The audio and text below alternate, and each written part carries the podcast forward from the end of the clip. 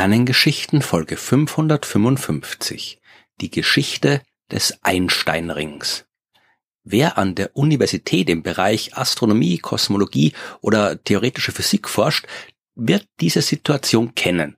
Man bekommt eine Nachricht von einer Person, die selbst nicht in diesen Forschungsbereichen tätig ist, sondern zum Beispiel Ingenieurswissenschaften, Elektrotechnik, etwas ganz anderes oder auch gar nichts studiert hat.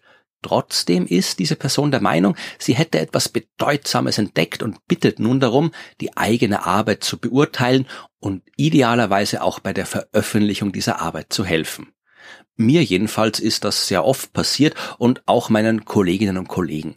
Meistens geht es darum, dass jemand meint, er oder sie hätte die Relativitätstheorie widerlegt oder eine neue Idee, wie das Universum entstanden ist, woraus die Materie besteht, die Weltformel, die alles erklären kann und so weiter.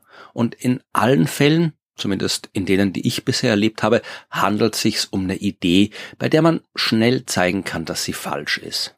Im Frühjahr 1936 beginnt eine Geschichte, die am Anfang genauso aussieht wie die, die ich gerade erzählt habe, aber ganz anders endet. In diesem Jahr kam Rudi Mandl in das Gebäude der Nationalen Akademie der Wissenschaften in Washington, um dort den Science Service zu besuchen. Das ist eine Institution, die sich mit der Popularisierung von Wissenschaft beschäftigt.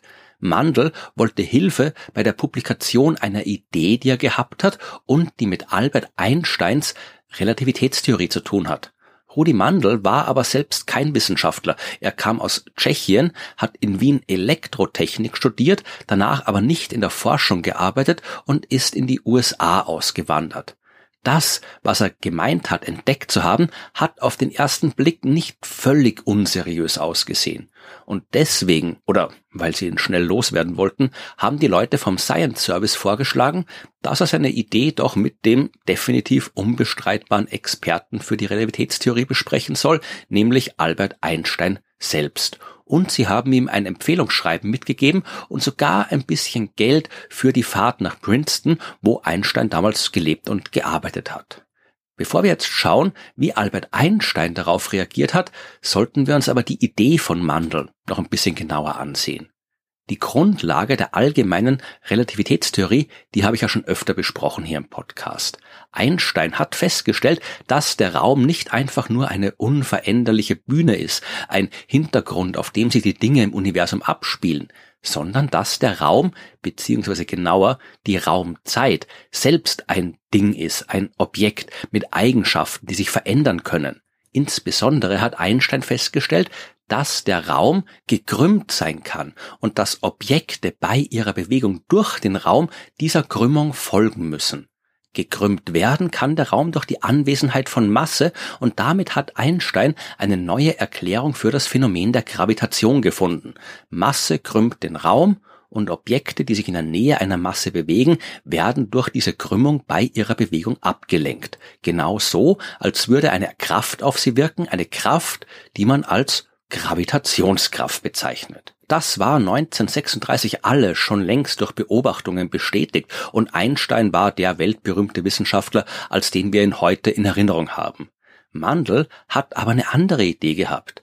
Wenn Licht der Krümmung des Raums folgt, dann kann der Raum ja quasi wie eine optische Linse aus Glas wirken. Und genauso wie eine solche Linse das Licht zum Beispiel verstärken kann oder ein Bild verzerren kann, sollte das auch ein passend gekrümmter Raum können. Was wäre zum Beispiel, wenn man das Licht eines Sterns betrachtet, der von uns aus gesehen genau hinter einem anderen Stern steht? Der vordere Stern krümmt den Raum und damit wird auch das Licht des hinteren Sterns um ihn herum gebogen. Wir sollten also den vorderen Stern sehen und um ihn herum einen Kreis aus Licht, der das verzerrte Bild des hinteren Sterns darstellt. Das war Mandels Idee, die er Einstein vorstellen wollte, was er am 17. April 1936 auch getan hat. Einstein hat sich die Sache freundlich angehört. Sie haben gemeinsam ein paar Berechnungen gemacht und dann ist Mandel wieder nach Haus gefahren. Er hat aber weiter an Einstein geschrieben und ihn gedrängt, die Sache auch in einer wissenschaftlichen Zeitschrift zu veröffentlichen. Davon war Einstein aber nicht so begeistert. Einerseits, weil Mandel eben nicht einfach nur die Idee zur ringförmigen Verzerrung des Sternenlichts gehabt hat.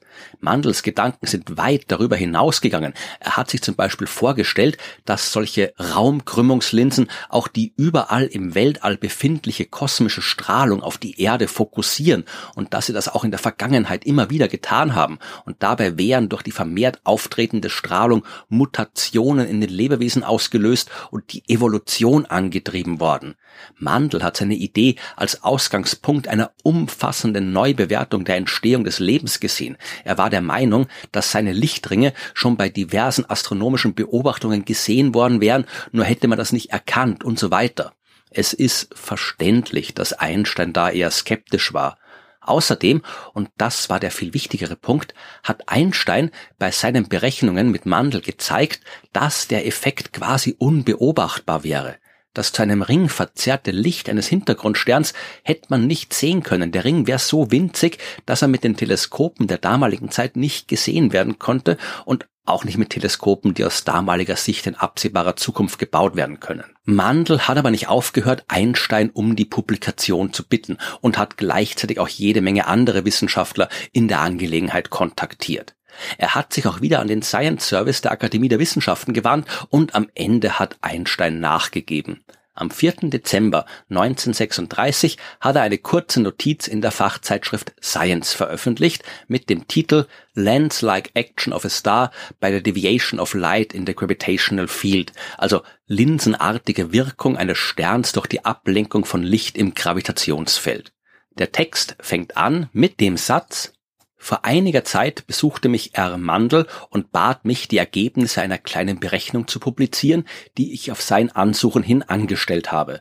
Diese Notiz erfüllt seine Bitte. Am Ende der Notiz stellt Einstein allerdings auch nochmal explizit fest, dass er keine große Chance sieht, diesen Effekt des Lichtrings auch zu beobachten.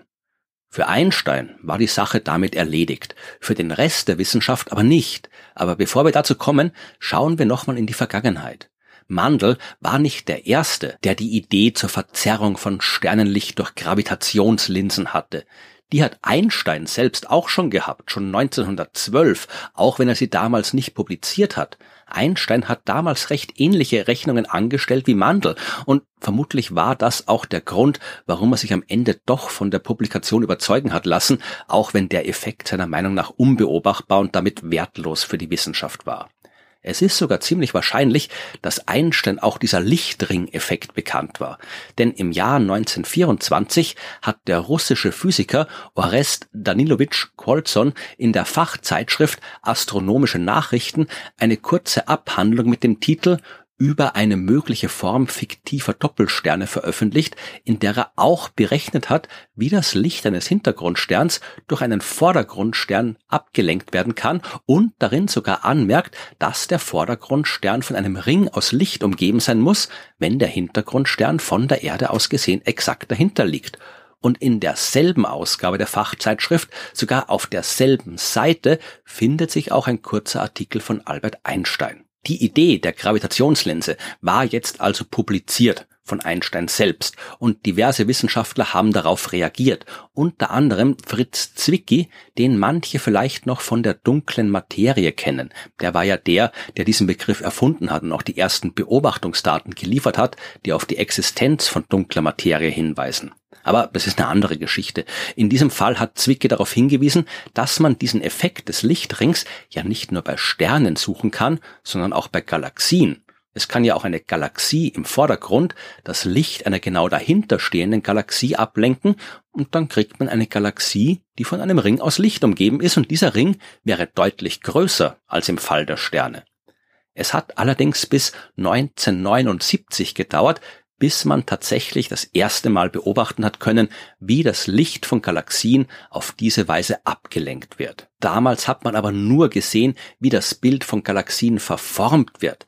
Der Ring, der Mandel beschäftigt hat, der war da nicht zu sehen, weil dafür braucht es eben wirklich eine perfekte Ausrichtung und ganz genaue Beobachtungen. Man hat immer wieder unfertige Ringe gesehen, also Galaxien, deren Licht zu mehr oder weniger langen Bögen verformt war. Der erste komplette Ring, der konnte dann im Jahr 1987 beobachtet werden. Das Licht der fernen Galaxie mit der Bezeichnung B1938 plus 666 hat einen kompletten Ring um eine nicht ganz so weite Vordergrundgalaxie geformt. In den Jahren danach hat man Dutzende weiterer solcher Einsteinringe gefunden, wie das Phänomen mittlerweile genannt wird, obwohl man es eigentlich genauso gut Quartzonring oder Mandelring nennen könnte. Man hat sogar im Jahr 2008 einen doppelten Ring gefunden. Da sind drei Galaxien von uns aus gesehen genau in einer Reihe gestanden und die vorderste hat die Bilder der beiden dahinter zu zwei unterschiedlich großen Ringen verformt. Die Entdeckung der Einstein-Ringe war nicht nur eine weitere Bestätigung der allgemeinen Relativitätstheorie. Die Beobachtung der Einstein-Ringe ist mittlerweile auch ein wichtiges Instrument bei der Erforschung des Universums geworden. Die Art und Weise, wie genau das Bild der fernen Galaxien verzerrt wird, sagt uns, wie viel Masse sich zwischen uns und diesen Galaxien befindet. Und dabei geht es nicht nur um die sichtbare Masse, sondern die gesamte Masse, also auch die der dunklen Materie, die wir hier anders nicht beobachten oder bestimmen können. Ohne Gravitationslinsen und Einsteinringe müssten wir sehr viel weniger über die dunkle Materie, als wir es tun. Und wenn wir in Zukunft noch mehr wissen werden, dann weil wir diesen Effekt noch viel stärker genutzt und noch mehr Einsteinringe im Universum beobachtet haben. Und vielleicht werden Mandel und der Russe Qualson ja doch noch bestätigt und Einsteins Behauptungen, dass man den Lichtring um einen Stern nie beobachten wird können, ist falsch. Denn 2016 haben ein paar Forscherinnen und Forscher herausgefunden, dass sich Alpha Centauri A, also einer der drei Sterne, die das unserer Sonne nächstgelegene Sternensystem bilden, dass sich Alpha Centauri A im Mai 2028 von uns aus gesehen sehr nah vor einem viel weiter entfernten Stern vorbei bewegen wird. Man kann die Bewegung der Sterne nicht so extrem exakt über Jahre hinaus vorausberechnen, aber die Chancen stehen fast 50 zu 50, dass das Licht des Hintergrundsterns dann einen Einsteinring um Alpha Centauri A bilden wird.